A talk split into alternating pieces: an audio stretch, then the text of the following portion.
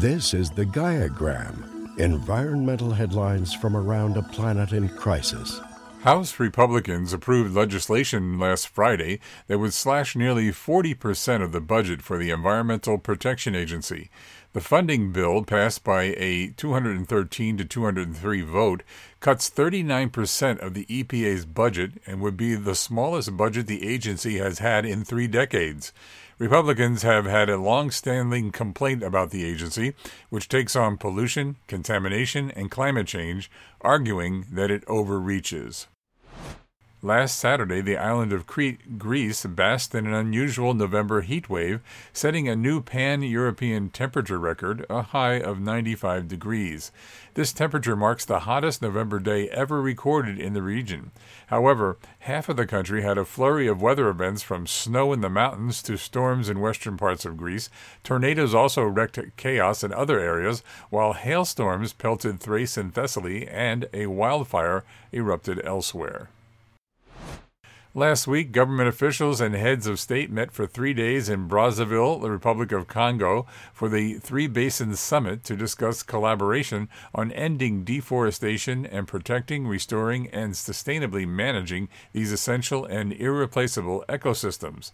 Two thirds of the land based biodiversity and 80% of the tropical forests in the world are located in three tropical forest basins the Congo, Amazon, and Asia Pacific. While the three basins nations agreed to cooperate on conservation, an official alliance was not formed. Many observers were ultimately disappointed in the summit's results due to a lack of meaningful action plans and enforcement.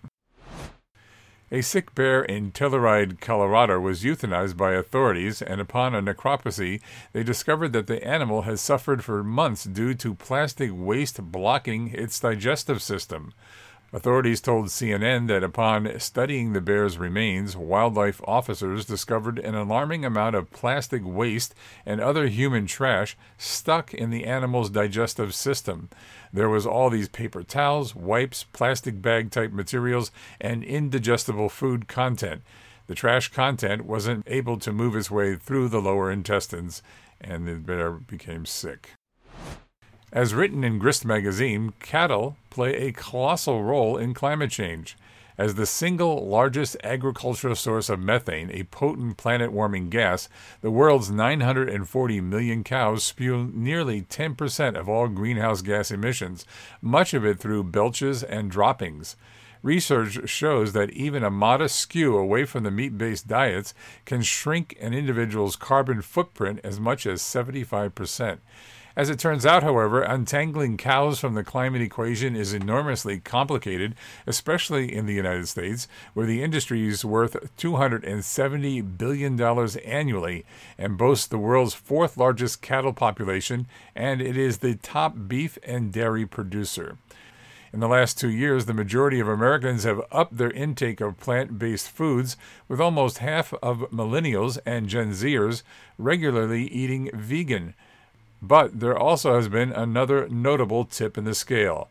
Just 12% of the country eats half of the nation's beef, and for many in the meat heavy minority, the perils of climate change seem to do little in nudging them toward planet friendlier meals. The International Energy Agency, the IEA, released its World Energy Outlook 2023 recently. The document presented was like a declaration that the fossil fuel era is now in decline. The report estimates that global oil and natural gas consumption will peak before 2030 and never increase again. The most striking predictions in the report are those related to coal.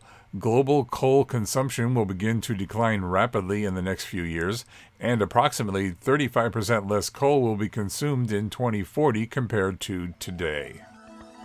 This was the Gaiagram environmental headlines from around a planet in crisis.